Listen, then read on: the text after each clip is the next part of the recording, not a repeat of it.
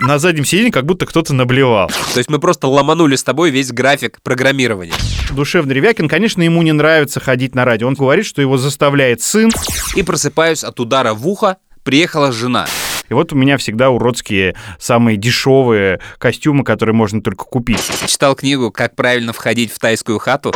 Лех, перцовый баллон как лучше с глаз смывать при помощи молока и, или все-таки мыльной воды? Я пришел домой и покрасил ее гуашью и обсыпал ее сахаром. Мне казалось, что тогда она приобретет и цвет, и вкус. Сейчас модно в Европах жуют зубочистки. Пожалуйста. На самом деле это легенда и такого не было. Я надеваю штиблеты и галстук-шнурок.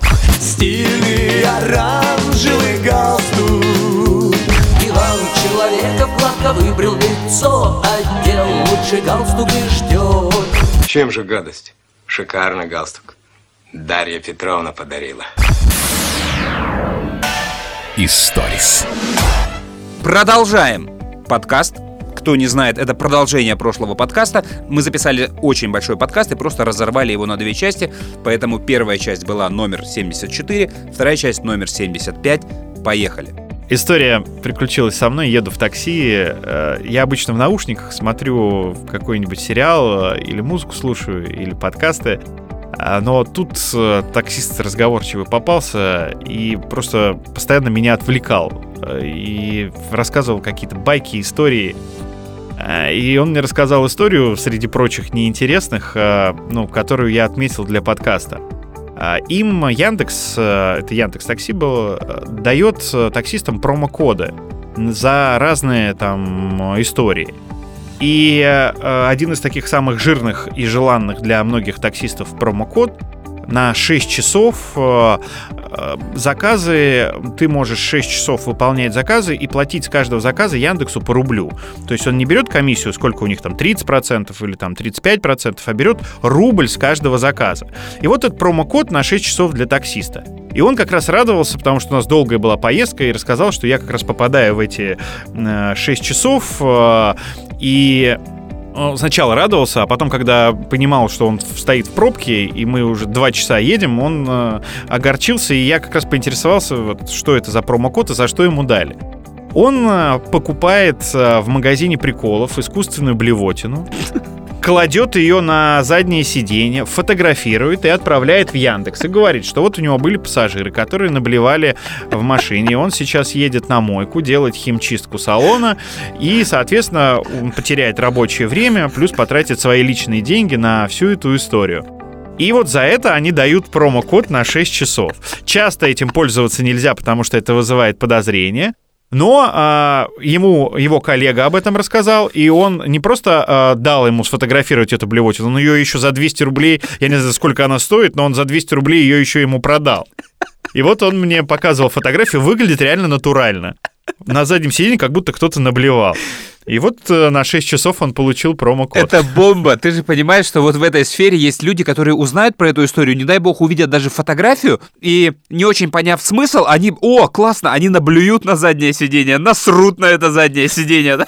потом рукой просто вытрут, пошлют в Яндекс и будут говорить, а да, работает, отлично. Слушай, мне кажется, что в Яндексе тоже не дураки сидят, и они, конечно, знают про эти уловки, просто банить всех и просить какие-то другие доказательства, наверное, невозможно, поэтому им проще дать вот этот вот промокод. Э, И понятное дело, что если человек чистит с этими э, блевотинами на заднем сиденье, то его заблокируют, и, не знаю, какие-то санкции э, к нему э, прим- будут применять. Но просто э, вот это, это, ну, не знаю, наша смекалка, как это назвать еще? Возможно, нас слушают э, водители такси э, и могут в наши соцсети написать нам и поделиться какими-то еще лайфхаками.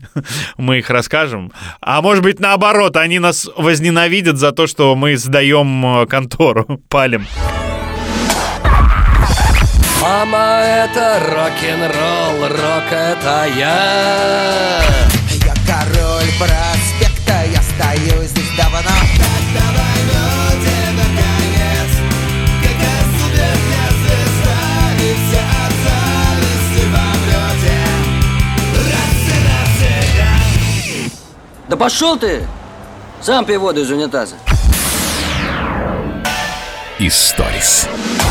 Я тут был на встрече в Центре международной торговли.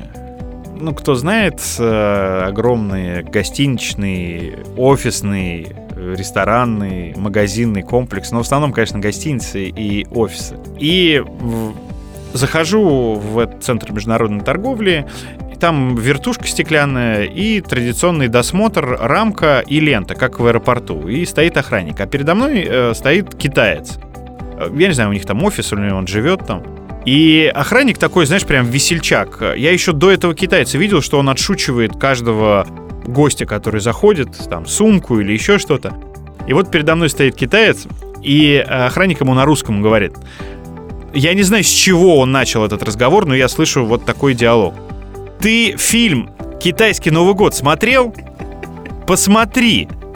Я тебе говорю, посмотри. Классный фильм. Китайский Новый год.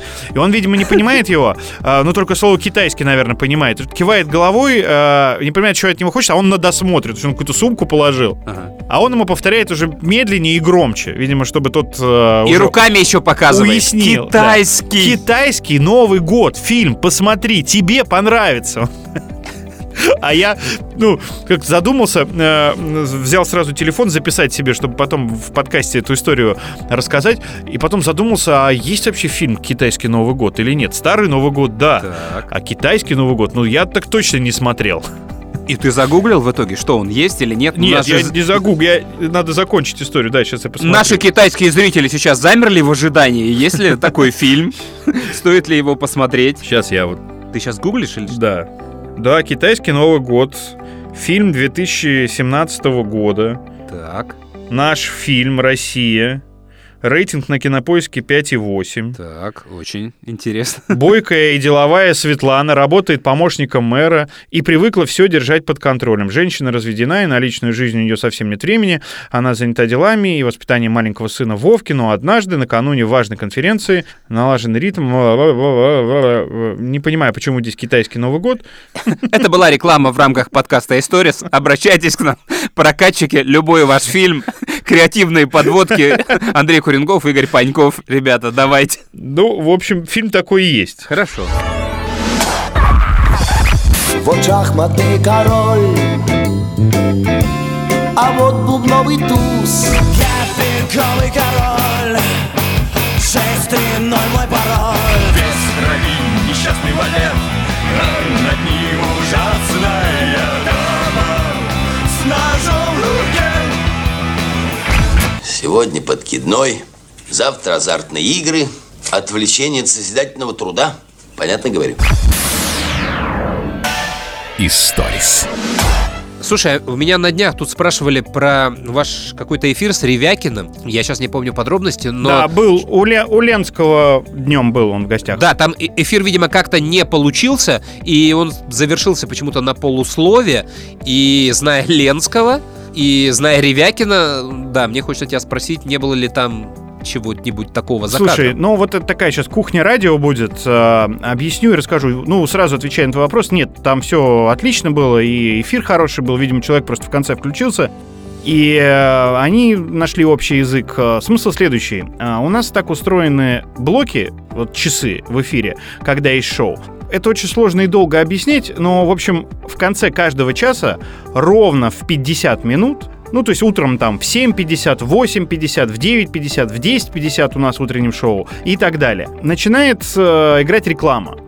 Ровно автоматически она срабатывает, чтобы, если ты забыл, э, тебя все равно на полусловие оборвали, и реклама вышла вовремя. Это связано и с регионами, и с э, законодательством.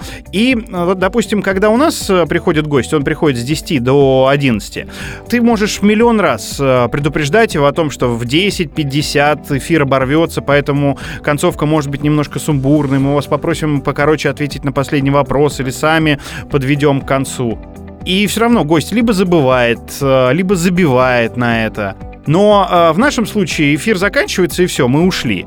А у Ленского после гостевого эфира еще шоу продолжается. И вот была такая же история. Они с Ревякиным говорили. Ревякин забыл, что в 50 э, минут оборвется эфир. На полуслове он не закончил мысль, не ответил на вопрос, обрывает его реклама. Потом идет реклама, новости, песни, и Ленский выходит уже в следующем часе один. И ощущение, как будто случился какой-то конфликт, э, и уже они не вышли, соответственно, в эфир. А эфиры всегда гостевые у нас часовые. Ну, то есть час э, гость, и дальше уже либо продолжается шоу, либо музыка и так далее. И вот э, произошла такая ситуация. Я даже после твоего сообщения, я просто не слышал этот эфир, я на встрече был. И, ну, мне бы написали сразу, если бы что-то было не так. И я уточнил у Ленского, он говорит, да нет, отличный эфир, душевный Ревякин. Конечно, ему не нравится ходить на радио. Он всегда это во всех интервью, ну, до интервью ага. говорит, что его заставляет сын, а, его директор, чтобы он ходил и пиарил предстоящий концерт. А у него в апреле будет концерт, и поэтому он был вынужден прийти. Он не любит этого. Он говорит, я домашний человек, я никуда не выхожу, мне ничего это не надо.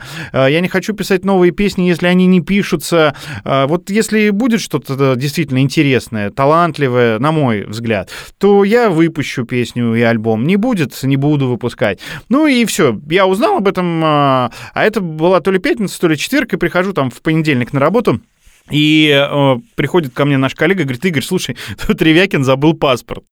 И он в переговорной, где у нас гости раздеваются, оставил паспорт на столе, и так вот он и лежал несколько дней. Несколько дней? Несколько, ну, то есть 4, там, 3-4 дня прошло. Я попросил нашу коллегу ему позвонить, она позвонила, он говорит, о, а я даже и не знал, что я его забыл. Мне он, собственно, и не нужен был эти дни.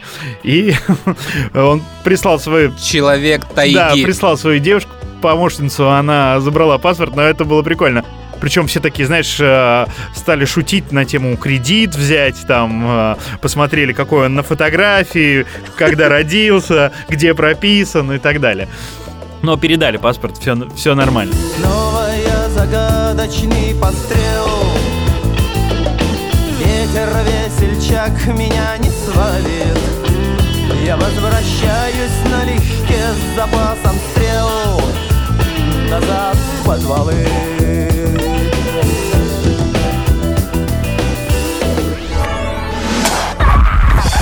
Ты входишь в грязных ботинках. Эти желтые ботинки. Грязные ботинки, растоптанная обувь. Ты топчешь мир своими ботинками, не замечая, куда наступаешь. А время от тебя уходит цветными картинками, но ты даже этого не понимаешь. Ботинки не жмут? Нет, ботинки не жмут. У меня, знаете, другая беда. Ноги потеют. Прям замучу.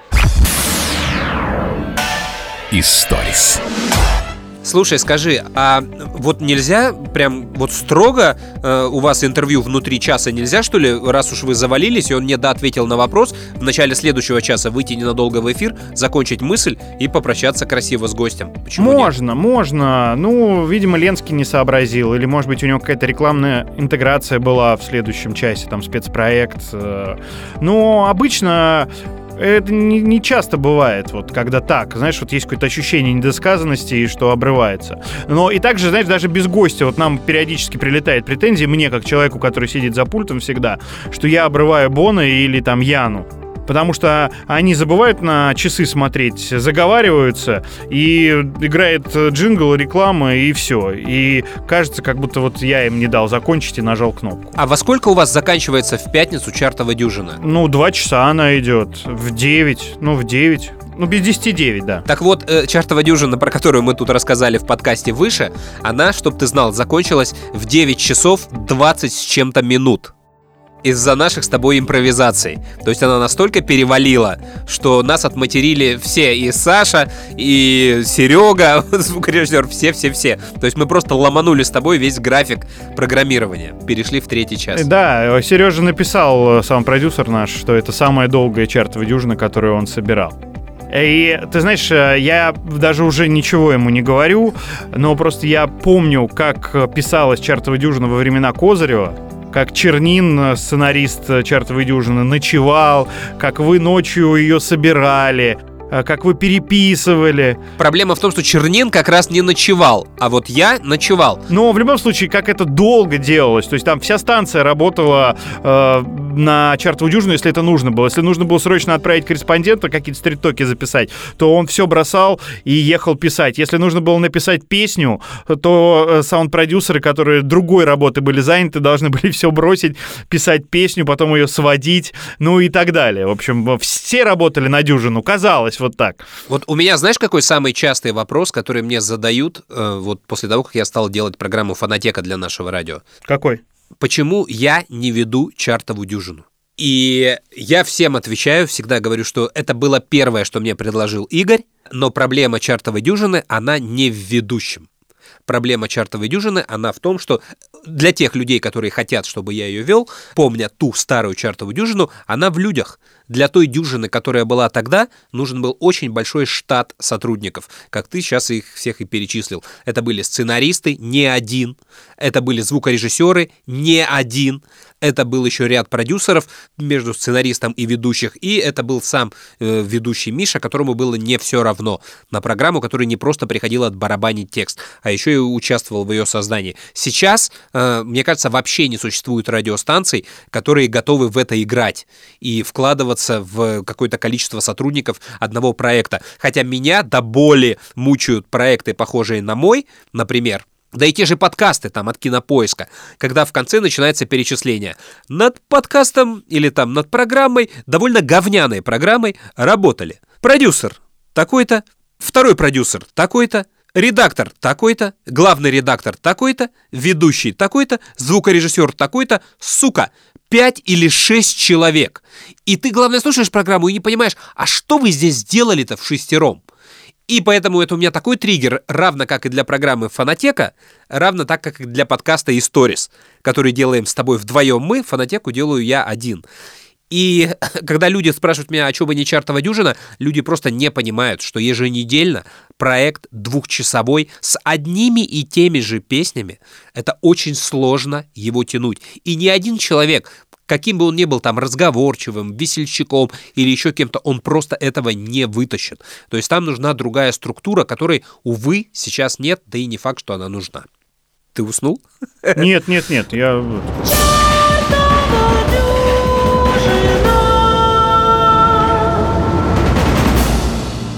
Тут э, у моей жены день рождения был на днях, и у нее была такая сложная неделя. Но у нее всегда перед днем рождения какие-то сложности, проблемы на работе. В общем, а, была она не в духе.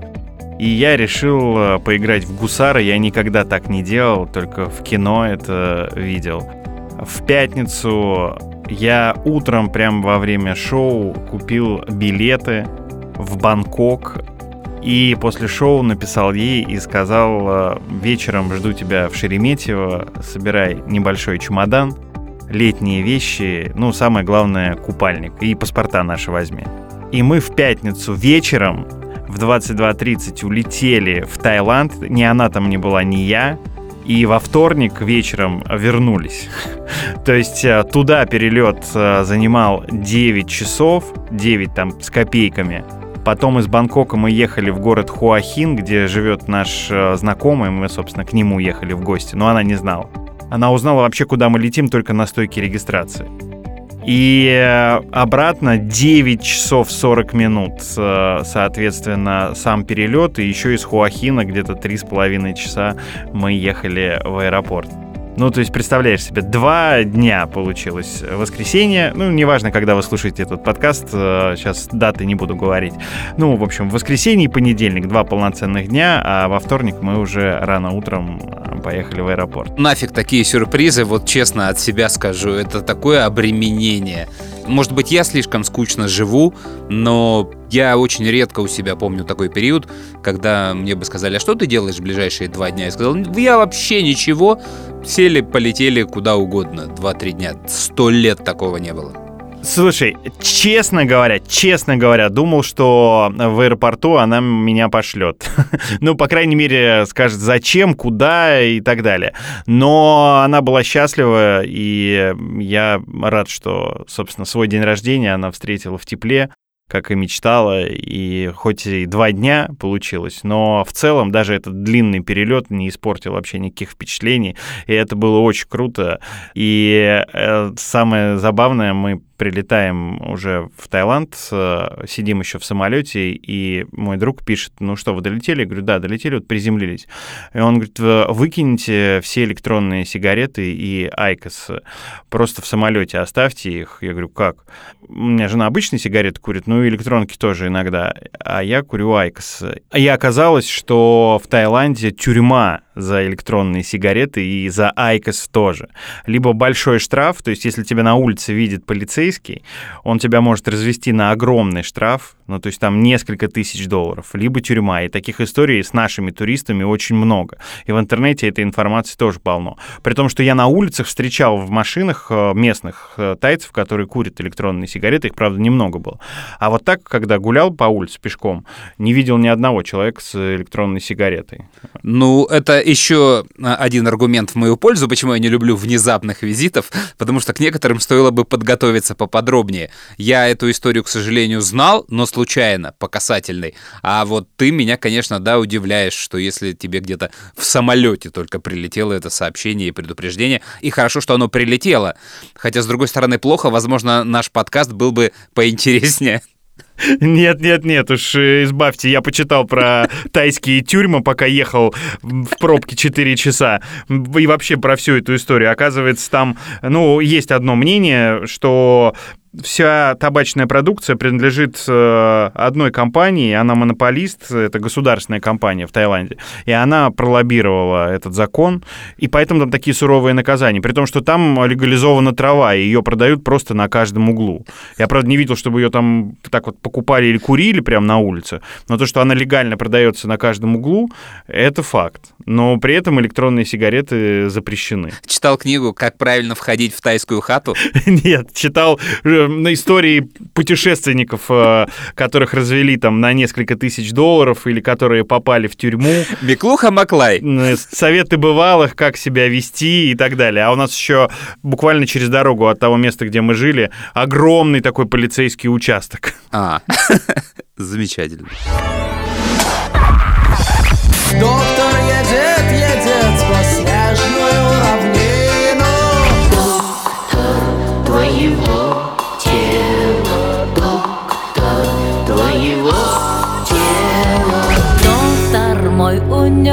собой меня. Кушать просим, доктор, чем Бог послал. Откушать можно. Коли доктор сыт, так и больному легче. Историс. А у меня тоже жена уезжала э, но не в отпуск, у нее командировки очень частые, а для меня это всегда засада, потому что на мне остаются дети, и в принципе в этом ничего нет страшного, кроме утреннего подъема, потому что они встают там в 6, в 7, а я ложусь примерно к этому времени. И мне вставать и их поднимать это не вариант всегда. И главное, что они, вот сколько ты будильников не заводи, телефоны, гаджеты, советские будильники, в кастрюлю, в таз, я не знаю, в ведро воды пусть выльется на них, они никогда не встанут, оба. И у меня это прям вот такой обязательный элемент. Разбудить их, дать по поджопнику, каждому дотащить их до ванной, чтобы они умылись. И тогда, я знаю, они точно не подведут. И я, в принципе, ложусь сразу же дальше и забираю свое время сна все равно. Они как-то в школу уходят. Ну, маленькие были, это сложнее было, сейчас все просто. Главное вытащить из кровати. И э, жена всегда оставляет ряд каких-то дел, которые нужно делать. И в этот раз одно из дел было младшему сыну нужно было сдать в театральную школу костюм в котором они там выступали ряд спектаклей, сессия закончилась, костюм надо вернуть. Костюм висит дома в кофре таком специальном, ну, в котором висят многие костюмы. Я думаю, ты знаешь, у тебя наверняка какие-нибудь костюмы висят в кофрах, э, шубы, э, дубленки, что-то там еще. Хорошего мнения обо мне. Ну, Не знаю, я же видел у тебя костюм обезьянки, Ну да, я- костюм я- пса. Они же наверняка в каких-то у тебя специальных кофрах. Я их выбрасываю. Тут надо пояснить для тех, кто не так хорошо знает наш подкаст или меня, или не слушает наше радио. Дело в том, что каждый год э, в канун Нового года мы с ведущими, то есть э, мой коллега Бон, он Дед Мороз, э, Яна, она Снегурочка, ну, раньше, пока Таня с нами работала, была Таня Снегурочка, а я всегда символ года. И вот у меня всегда уродские, самые дешевые костюмы, которые можно только купить в карнавальных магазинах. Там то обезьяна, которая на обезьяну не сильно похожа, то дракон, то еще кто-то, и, ну, последние вот несколько лет. И после того, как э, праздники проходят, а мы в этих костюмах э, ездим к нашим слушателям в офис, поздравляем их с наступающим Новым годом. И после того, как мы заканчиваем всю эту работу, я эти костюмы выбрасываю, чтобы они не напоминали об этих унижениях. Я думал, ты в себя веришь и оставляешь их, думая, что тебе лет через 12 они еще раз пригодятся. А ты так не доверяешь себе. Не-не-не, нет. Ну и, в общем, э, последнее дело, последнее утро, утро прилета жены из командировки. Малому нужно сдать этот костюм. Я разбудил, все, всех в чувство привел. Говорю, костюм знаешь где? Да, знаю, там висит. Все, давай, пока. И ложусь спать, моментально выключаюсь и просыпаюсь от удара в ухо. Приехала жена. Че, говорит? Ну-ка вставай давай. Вы тут чем занимаетесь? Я говорю, а что, что, что такое? Оказывается, малый схватил из шкафа кофр, какой-то там первый попавшийся, они все одинаковые, с вешалкой, взял его и пошел. И в лифтовой он встречает жену, которая прилетела как раз. И она говорит, что это у тебя за кофр? Он говорит, ну, костюм надо же сегодня сдавать, вот я пошел. И это, оказывается, кофр с ее шубой. Кстати, почему? Как, где он его нашел? Они же не в одном шкафу висят. Сейчас подумал я. С просони. Мне показалось все логично. В общем, малый взял кофр. А, а он висел, все, я понял, он висел в прихожей. А, а это все в рабочем состоянии было. Он его цепанул и ушел. И они встретились в лифте, она его опознала. И э, таким вот счастливым образом мальчик не сдал шубу в хранилище, я не знаю, какое это там, театральное или где. И вот мне там, что? Во, как вас дома оставили? Что еще вы вынесли? Давайте-ка внимательно посмотрим в шкаф. Перекличка. Я говорю, «Слушай, можно я сейчас до- досплю часа три? И он как раз там из школы вернется, и мы все обсудим. Обсудим! Обязательно обсудим! А могли бы не вернуть шубу, сказать, какая шуба? Не знаем ничего, нам все принесли и все. Это моя любимая история. Вот э, школа обычная и школа музыкальная и театральная школа. Я, я не понимаю, вот как люди уходят не в своих ботинках. Как можно уйти не в своей куртке? То есть для меня это просто загадка. Я, я никогда в детстве не надевал чужую шапку неосознанно. Чужую куртку. Я не мог никуда уйти в чужие вещи. Как это сейчас в школах происходит? Что такое? Все чаты, вот ну сейчас дети подросли, уже меньше, но раньше это просто разрыв какой-то. Кто ушел в наших ботиночках? А еще есть фокусы, ушли в разных ботиночках. И ты когда их видишь, они, ну то есть правый свой, левый не свой. И он вообще другой. То есть ты когда смотришь на них, ты не понимаешь, как можно было надеть эти разные ботинки. Я сейчас задумался, хотел объяснить это тем, что плюс-минус детская одежда одинаковая, большие сетевые магазины, которые многие ушли сейчас, да, и покупают э, все там или сейчас на, не знаю, Wildberries или Озонах, там шапки, ботинки, ну, бывают такие, да, похожие, и поэтому путают. Потом подумал, что в нашем детстве тоже небольшое разнообразие было ботинок, шапок. Еще э, хуже. И так Конечно. далее. Все были похожи. Но не знаю, но я тебя понимаю, да, также в родительских чатах у нас э, постоянно с любой секции прилетает, а уж с футбольной секции, когда сын был маленький, там постоянно бутсы, шорты, футболки либо потеряли, либо перепутали, и потом э, меняются. Уже даже, знаешь, никто не реагирует. Типа, ребят, э, на следующей тренировке сами там договоритесь, сами поменяйтесь, у кого там что пропало. Да похуй, я буду жить в порнуху Не заправляй постель, будет плохо, да похуй Прочитал мои письма к тебе, нихуя себе, нихуя себе Нас осталось только два, нас с тобою наебали Господин Уэф, я представитель цивилизованной планеты и требую, что вы проследили бы за своим лексиконом. Историс. Я просто, возвращаясь э, к истории про Таиланд, все вот как-то настолько идеально прошло.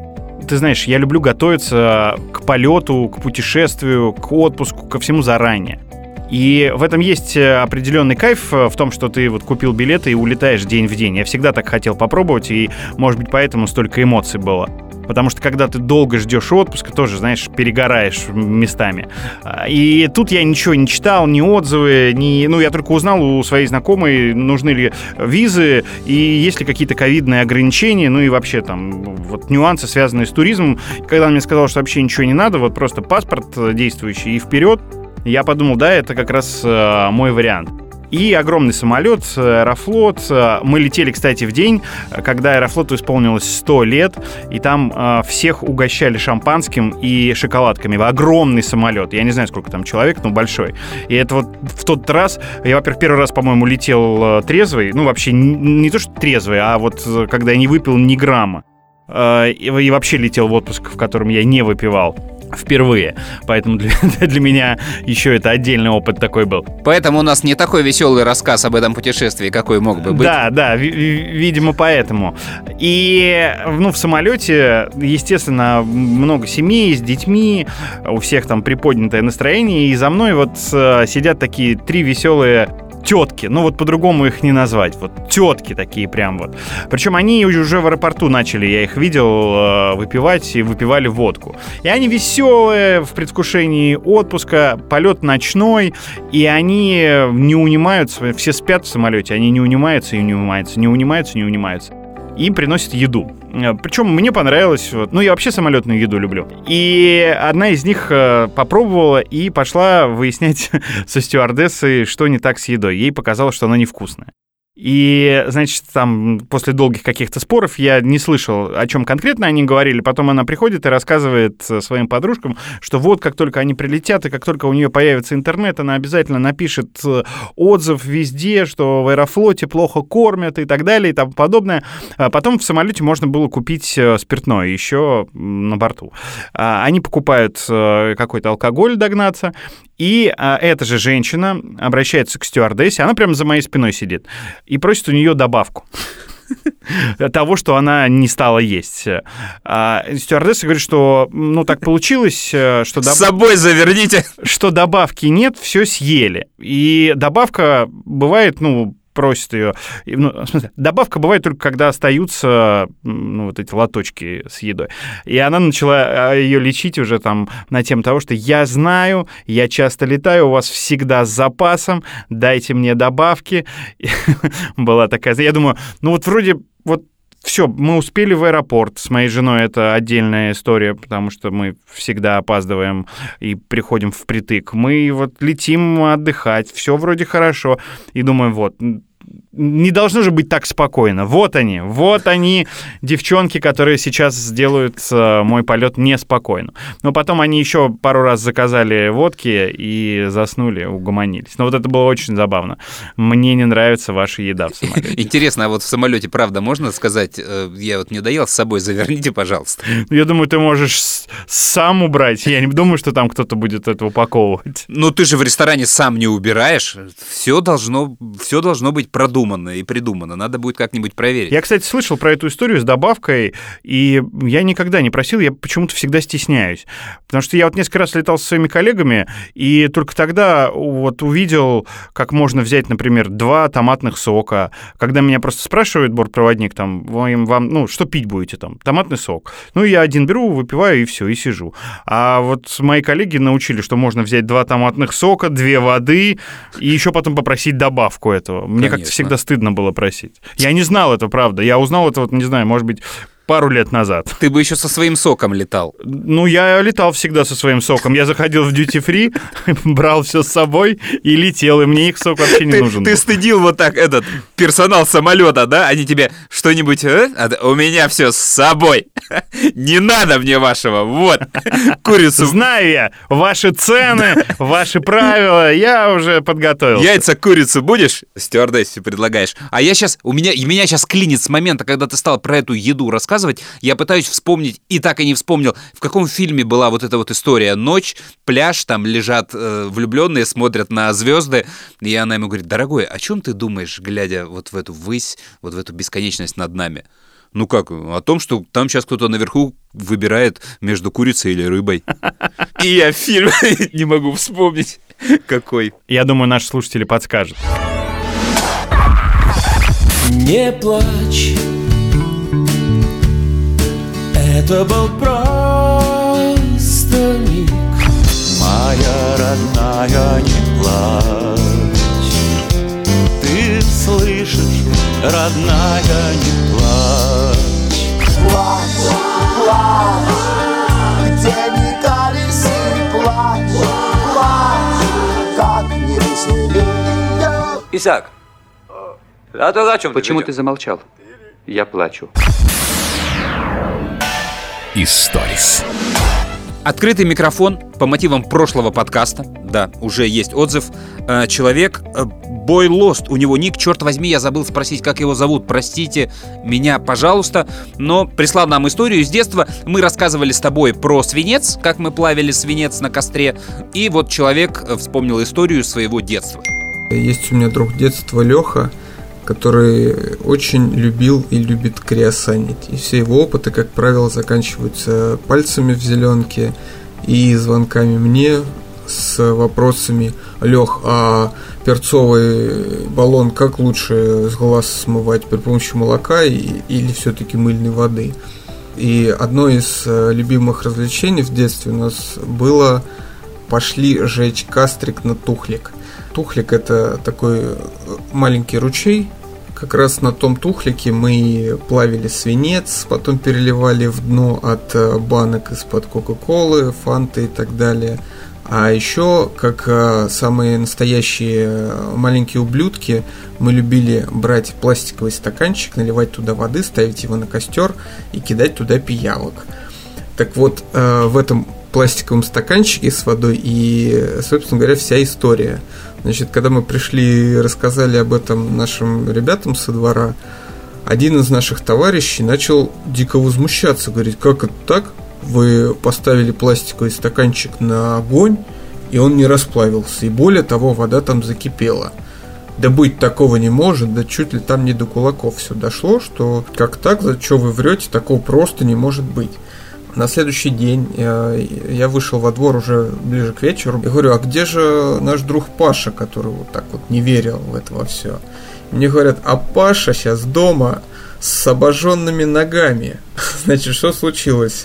Паша, естественно, не поверил в эту историю дико ей впечатлился, и позвав нашего общего друга Диму, они пошли, ну, решили повторить наш эксперимент. То есть пошли тоже на тухлик, развели костер, поставили стаканчик, убедились, что да, действительно стаканчик не расплавился, вода в нем закипела.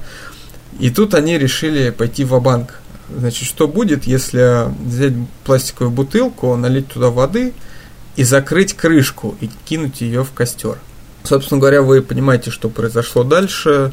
Бутылка в определенный момент, они пытались э, скрутить с нее крышку, и, в общем, она как, как трансбойт а обдало ноги Паше, после чего Паша начал э, кричать, бегать там по двум холмам туда-сюда. Дима ему говорит, давай в воду, быстрее в воду. В общем, он прыгнул в воду, потом, по-моему, они, он там ножом куски кожи э, сдирал. И при этом он еще потом пришел во двор, еще пару часов бегал вместе с остальными, там играли туда в прятки или во что-то такое.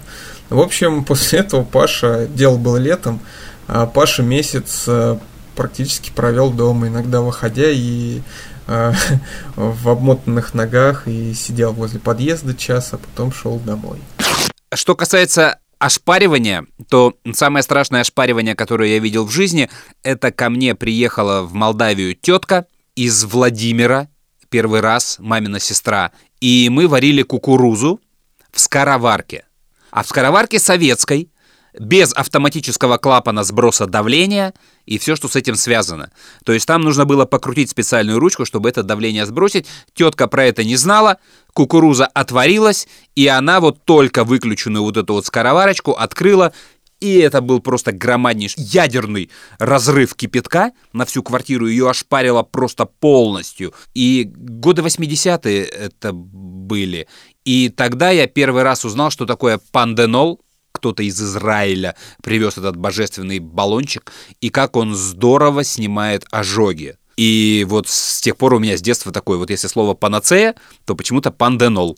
Я всю жизнь считал, что у меня должен был быть этот баллончик, и э, он отлично снимает ожоги. Я тут подумал, особенно читая комментарии к нашему предыдущему подкасту, где мы рассказывали про то, как э, плавили свинец, и э, люди начали вспоминать, как бросали баллончики с дихлофосом или с э, лаком для волос в костер, они взрывались, как бросали шифер в костер, и он взрывался. Все плюс-минус наши ровесники, наверное, этим занимались. Вот сейчас говорят о том, что вот дети не гуляют, сидят в планшетах, в интернете. Я подумал, может быть, вот эти планшеты интернет э, уберегли Спасают. многих детей, да, от наших развлечений. Конечно. Поэтому такая опасная тема, и я не знаю, хорошо, что мой сын не понимает, что такое взрывать баллончики от дихлофоса и карбид. А еще меня триггернуло в рассказе слушателя э, пластиковый стакан сжигали на костре, и мне стало дико смешно. Я объясню, что такое в моем детстве был пластиковый стакан. У меня родители, ну, 80-е годы, начало 80-х годов, середина, э, родители едут в Финляндию. Поездка туристическая, кап-страна. Первый раз. Ну, до этого у них всякий там в основном соцлагерь был. В Болгарии, Румынии, вот все, что рядом. А тут, Финляндия. Э, смешно было, как они брали с собой водку в надежде ее там продать, все брали водку, они тоже брали. Они никогда этим не занимались. Я потом уже узнал, они рассказывали про это, как они ее боялись там продать. Слава богу, у них был в группе предприимчивый человек, который сказал, вы что, еще не продали? В конце, ну-ка давай сюда быстро. Взял две бутылки, убежал, принес деньги, они были невероятно счастливы. И привезли они из этой поездки, 85-й год, привезли они магнитофон, плеер, часы, брелок э, для меня замечательный. Мне казалось, что это прям какой-то компьютер. Я не видел еще в тот момент компьютер. В общем, ты свистел. Да, помню такую штуку. Любым mm-hmm. свистом. И брелок тебе отзывался. Это так ты мог найти ключи в комнате, если они где-то потеряны. Это был рай. И в каждом, ну, конечно, жвачки, конфеты, но э, еще зачем-то они привезли, ну, видимо, знаешь, это вот э, советская традиция, они собирали в, во всех отелях все, что там лежало одноразовое. Кусочки мыла, зубную щетку, какие-то салфетки с принтами, то есть салфетка, на которой какой-то рисунок там леса или еще чего-то, какие-то билеты, то есть все, что можно. И среди этого был пластиковый стаканчик, полный зубочисток а зубочистки были мятные. Вот, ну, сейчас обычные зубочистки в пакетиках, которые мы сейчас видим везде, почему-то с зелеными наконечниками, видимо, подчеркивая мятность этого вкуса, я не знаю. И когда я сожрал все жвачки, все конфеты, а это было не быстро, остался вот этот стакан с зубочистками пластиковый, ну, я эти зубочистки стал носить в школу как конфеты. Ну, потому что когда жуешь деревянную зубочистку, она еще с мятным вкусом. Ну, ты, ты минимум кобра, фильм со Сталлоне, не знаю, смотрел или нет, он там все время зубочистку жевал. Конечно. Да, ты минимум кобра, максимум я, ты бог.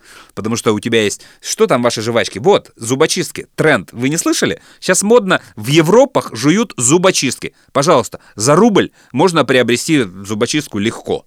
И я их продавал. Вот. И вот этот стакан пластиковый, он был не меньшей ценностью, чем все остальное. Мы тогда в жизни не видели никаких пластиковых стаканов. Ты помнишь, автомат 3 копейки, это стеклянный граненый стакан, из которого все пьют. Квас — это 3 копейки, 6 копеек, большая, маленькая. Пластиковых стаканов не было нигде. И вот на этот пластиковый стакан я молился ну, наверное, до появления пластиковых стаканов.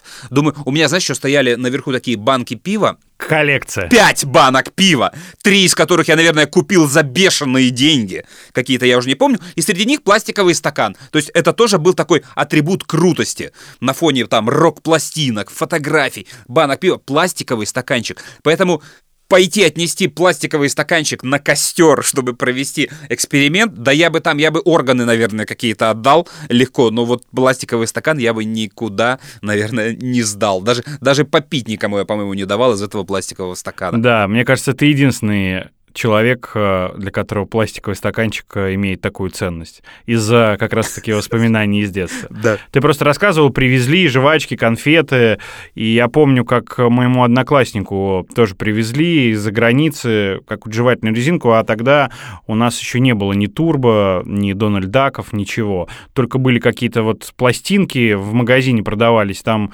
земляничная и кофейная, по-моему, и все. И уже ни о каких вкладышах речи не шло. А ему привезли, ну, я уже сейчас не помню, какую жвачку, и вот он ее жевал при всех. э, Естественно, все просили дать э, пожевать, он никому не давал. Ну, особо там каким-то, видимо, приближенным он так отрывал по маленькому кусочку, доставая, знаешь, вытягивая изо рта и давая тебе пожевать. И вот в конце, не знаю, двух или трех дней, пока он жевал эту жевательную резинку, он ее мне э, подарил. Я ее тоже начал жевать, но она уже была безвкусная, но просто резина. Я пришел домой и покрасил ее гуашью и обсыпал ее сахаром. Мне казалось, что тогда она приобретет и цвет, и вкус, но она просто на гранулы развалилась уже. И не, получ... и не получилось у Конечно, меня да. ее оживить. Гуашью. Что ты, в варе- в варенье не мог опустить, что ли, в какой-то там бы цвет? Не знаю, почему я полез э, ее красить гуашью и потом еще в сахар ее убрал. Обалденно. Но гудрон ничего из детства не заменит. Конечно. Нас- настоящая жвачка заодно челюсть подкачивает. Очень хочется в Советский Союз Ты лучшая девушка в СССР. О, спасибо, Данкишен. Так, мы из Советского Союза. Прибыли по культурному обмену. Наши знают, где мы. Ищут. Историс. Слушай, мне знаешь, что сказали э, про подкаст Историс? Говорят, а не хотите ли вы делать э, рубрику факт-чекинг? Э, Проверять какие-то факты, какие-то истории, какие-то известные байки. Э, чего, мне кажется, миллион в интернете. Я тут подписан на Илью Бера. Это известный в определенных кругах человек. Э, Для многих он известен как э, сценарист... э, ЧГКшник. Да, «Что, где, когда», и программы «Кто хочет стать миллионером». Но вот так в медийном поле он появился, когда слил... Крыса! Да, Крыса! Слил друзья и сказал, что Друзь предлагал ему за ответы на вопросы в игре «Кто хочет стать миллионером» часть денег. И для многих он крыса. Так вот, он сейчас уехал э, в Эстонию, по-моему, с семьей. Ну, он такой ярый оппозиционер, э, либерал, он даже был муниципальным депутатом. И он, э, ну, я не знаю, какое у него основное место работы, но в том числе у них есть проверено медиа, так называемый ресурс. Очень классный канал. вот- Очень. и они вот проверяют э, разные байки, новости и так далее и тому подобное. Ну, условно говоря, э, чтобы вам было Фейки понятно, говорил ли Ельцин «я устал, я ухожу». И разбор. Мне всегда интересно, как это вот можно сделать э, в нынешней ситуации, если за годы существования интернета так э, единой, ну, собственно, единого мнения и нет, и кто-то приводит э, и видео, и звук, что он это говорил, кто-то приводит обратное, но вот как найти первоисточники, ну, сложно. Слушай, нет, подожди, это 50 на 50. Это зависит от истории, за которую они берутся. Потому что какие-то истории очень легко проверить. Условно, говорил ли Ленин, э, что важнейшим из искусств для нас является там кино? Про которую потом сказали, что полностью она звучит кино и цирк, что неправда. Потом, если копнуть, то откуда мы знаем эту фразу? Про эту фразу рассказал Луначарский в письме какому-то чуваку, пересказывая свой разговор с Лениным. Якобы там была такая тема, и он там произносит примерно такую формулировку. Ее включили куда? В многотомник сочинений Ленина, и оттуда она уже была вытащена и приписана Владимиру Ильичу. Важнейшим из искусств для нас является кино. Владимир Ильич Ленин. Говорил он это, не говорил, так ли он говорил, Луначарский ли сам это придумал, вообще неизвестно. Поэтому Можем мы эту цитату дальше использовать или нет? Вообще, да, атрибутика цитат — это отдельная рубрика, отдельная программа, отдельный телеграм-канал. Э, Я, кстати, не очень люблю э, искать э, вот крылатую фразу «говорил ли ее Марк Твен?» да, или Бернард Шоу. Чаще всего им приписывают фейковые цитаты. Ну, она сама по себе смешная. Ты цитату произносишь, и тебе, и то, что ты произносишь в этот момент, как говорил Марк Твен, оно ничего не добавляет. Это ни сетап, ни панчлайн не улучшает никакой. Поэтому вот, ну, про цитаты я не очень люблю расследование. Про верность цитаты я люблю расследование. Про авторство цитаты расследования я не очень люблю. В общем, я не знаю, нужна ли нам такая рубрика, потому что этого миллион. Я единственное, что понимаю, откуда это все появляется у нас, когда глаз у меня за что-то зацепился, и я тебе это рассказываю просто в контексте какого-то разговора. А так, чтобы Игорь, давай с тобой подумаем, какая у нас, что мы расскажем в рубрике «Проверка фактов». Сука, и сидеть, искать, я просто вообще с ума сойду. Ты, главное, не понимаешь, почему этот факт. Вот я, например, э, уже, да, уже космос на носу у нас, э, День космонавтики, выйдет наконец-то этот чертов фильм «Вызов», который снимали в космосе впервые в жизни, и тоже можно провести расследование, а первый ли это фильм, который снимали в космосе, или нет. Но мне почему-то сейчас стало опять попадаться знаешь где? Вот ненавижу Дзен и ненавижу такой же аналог на Mail.ru когда люди заводят себе каналы и начинают просто писать какую-то херню, типа «пять самых красивых актрис», и берут просто каких-то тупых просто пять актрис и пишут о том, что они самые красивые. Или «зачем солдаты сминали флягу в Афганистане?» И там расследование, что вот большой объем, они ее вминали, чтобы воды было меньше, и чтобы фляга весила меньше, и это удобнее с ней бегать. Или почему на БМПшке люди едут сверху, а не внутри этой БМПшки. И там какое-то объяснение про жару, неудобства, и всегда под этим каналом э, первый же комментарий автор «ты дебил?». Э, Причем эти те же самые э, комментарии, они бывают и обоснованные, и бывают типа того, что «ты что, дебил? Если флягу сжимать, ее объем никак не изменяется». И, то есть ты начинаешь не понять, кто больше дебил. Но это просмотры, это показы, это количество, это кликбейт. То, что называется. И этим, сука, сейчас все заполнено. И вот на контрасте с этим э, это хороший вариант. Проверка фактов, слухов и фейков. Он работает. Но мне кажется, и у нас в подкасте. И я, собственно, не знаю, я какой-то факт тебе хотел рассказать. А, про карандаш. То есть опять вылезла вот эта история знаменитая, что, ха, помните, дебилы американцы, разрабатывали ручку. Потратили миллионы долларов на ручку, которую писать в космосе нужно было, а наши стали писать карандашом. Знаешь, да, ее, конечно. А ты знаешь на самом деле ее, да, да э, историю, нет? Не помню. Мне кажется, что чуть ли не космонавт э, Сережа Рязанский, наш друг, э, рассказывал, но я сейчас уже боюсь сказать, помню я ее или нет. А, кстати, да, можно было ему позвонить, а он бы ее, наверное, рассказал лучше. На самом деле, с первых полетов человека в космос, э, а может и собаки еще писали этими карандашами, у собак же есть руки, как я недавно вот сказал выше, э, всегда использовали карандаш. И карандаши были двух типов, восковые и грифельные. Но грифельный карандаш, он когда пишет, и сам он очень хрупкий, грифель ломается, и он э, летает и может кучу вреда принести на станции в космосе. Поэтому, да, были попытки от карандашей уйти. А восковый карандаш, там другая история. Он, во-первых, пишет, он не, на то, не такой тонкий, ты его тонко не заточишь. То есть там плохая линия остается. Ну, все восковыми мелками рисовали, наверное. И при писании по бумаге, от бумаги шелушится что-то там, и тоже летает в воздухе. В общем, это плохо. И много лет э, американцы, да и наши, пытались найти какую-то замену этой истории. А был такой изобретатель, э, по-моему, Пол Фишер его звали, или Форд, я не помню, по-моему, Пол Фишер. И он еще до этого космоса просто изобретал шариковую ручку, которая работает в любых условиях, э, при любой температуре, э, при любой влажности воздуха и даже под водой пишет. То есть, как шариковая ручка, да, простая работает, мы же понимаем, что это нужна гравитация, что чернила текут на шарик, который в стержне, протекая через этот шарик, они оставляют вот э, чернильный след на бумаге. Если ты ручку переворачиваешь вверх э, шариком, то чернила текут вниз, и ты не можешь писать шариковой ручкой на потолке. Вот Пол Фишер, он пытался эту проблему решить, и он ее решил. Он вставил просто в ручку баллончик с азотом, который гнал эти чернила своим давлением. И еще и чернила были довольно специфические, они становились жидкими только в контакте в моменте, где шарик находится, только после него. Вот, и он эту ручку делал, продавал и прислал рекламный буклет, и прислал рекламный буклет в НАСА. И они закупили у него на пробу 500 или 600 этих ручек. И наши тоже закупили у него э, штук 100, по-моему, этих авторучек. И все. А купили они по 2 доллара, по-моему, эти э, ручки. Вот это ровно те бабки, которые потратили американцы на вот эту вот ручку. Фишер, конечно, это использовал. До сих пор, по-моему, продаются эти ручки. Но э, никто никого не хитрил. И ручки есть и там, и там. И карандаши были и там, и там. То есть, э, ну, вот такая история. Не знаю, зачем я ее сейчас вспомнил.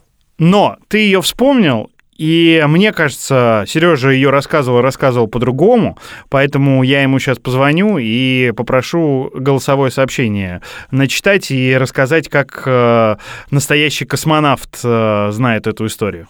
Любопытно будет сравнить. Я, кстати, знаю точно, что Леонов, он же рисовал очень много и рисовал в космосе. Он с собой брал э, карандаши туда, и, по-моему, в музее космонавтики в домике Королева есть эта пачка карандашей, которую он рисовал, и они, каждый карандаш был привязан к столику, ну, чтобы он там не летал, и есть вот эти рисунки, которые э, он в этом космосе рисовал.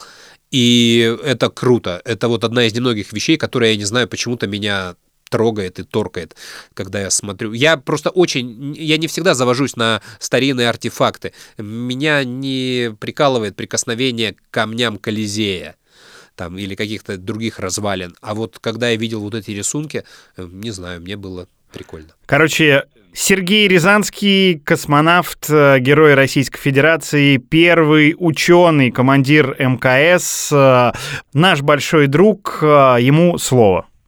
На самом деле это легенда, и такого не было. Легенда родилась из- из-за того, что НАСА как-то по контракту закупила укрепленные механические карандаши, которые стоили достаточно дорого.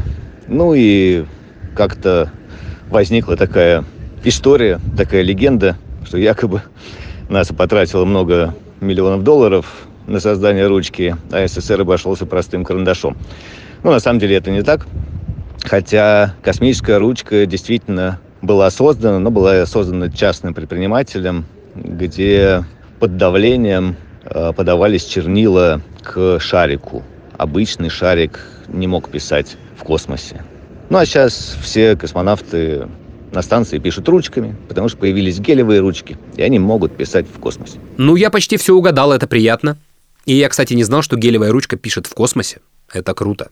А историю про карандаши я ее тоже знаю. Это вот в эпоху карандашей, еще до космической ручки, чтобы не затачивать эти карандаши сильно, ну, в космосе это же тоже мусор, они реально разрабатывали какой-то сложный механический карандаш. И когда были опубликованы отчеты, то все просто офигели от стоимости, и был большой разгон всему НАСА, на что они тратят деньги. Поэтому они потом очень боялись покупать и вообще связываться вот с теми ручками. И в итоге этот Фишер выписал им какую-то огромную скидку на те партии, по-моему, процентов 50. То есть при цене в 5 баксов купили они их за 2,5. А нам, по-моему, вообще подарили как промо-компанию, хотя у нас был свой изобретатель, который тоже придумал такие ручки, но его, как водится, задвинули. Я король я стою здесь давно Много королей, но но мало шутов Все кричат no dead, я говорю факов Мумию не понять, то ли шут, то ли король Сложная досталась мумии роль Король оранжевое лето Голубоглазый мальчуган Добрый день. Я король. Дорогие мои. Историс. Ой, слушай, наверное, все. Да. наговорили мы. Подкаст, слава богу, после большого перерыва. Не очень я доволен всем, что мы рассказали. Что-то не клеится, нужно это все рихтовать. Но, тем не менее, вот сегодня получилось вот так. Мне нравится, когда я недоволен а, нашими историями или нашей записью, а, я всегда думаю, ну ладно, Андрюха там на монтаже вытянет. Да, а, а у меня другая история. Когда это все разваливается, даже на монтаже не вытянулось, и я думаю, все, какая-то полная фигня. На это обычно больше всего отзывов. Класс, ребята, вот это то, что вот прям супер. А когда у меня получается прямо конфета, и я тебе говорю, Игорян, вообще бомба, бомба. Просто вообще тишина, а еще и кто-то напишет, что-то тухляк какой-то. Надо что-то как-то повеселее. Гришковца не было. Сюткина побольше, ребята. Ну вот так-то. Все, Андрей Куренков, Игорь Паньков, подкаст Историс. Пока. Долго шли, зноем и морозами все снесли И остались вольными, жрали снег с кашею березовой И росли вровень с колокольнями. Если плач не жалели соли мы. Если пир сахарного пряника Звонари черными мозолями Рвали нерв медного динамика. Но с каждым днем времена меняются Купола растеряли золото звонари. По миру слоняются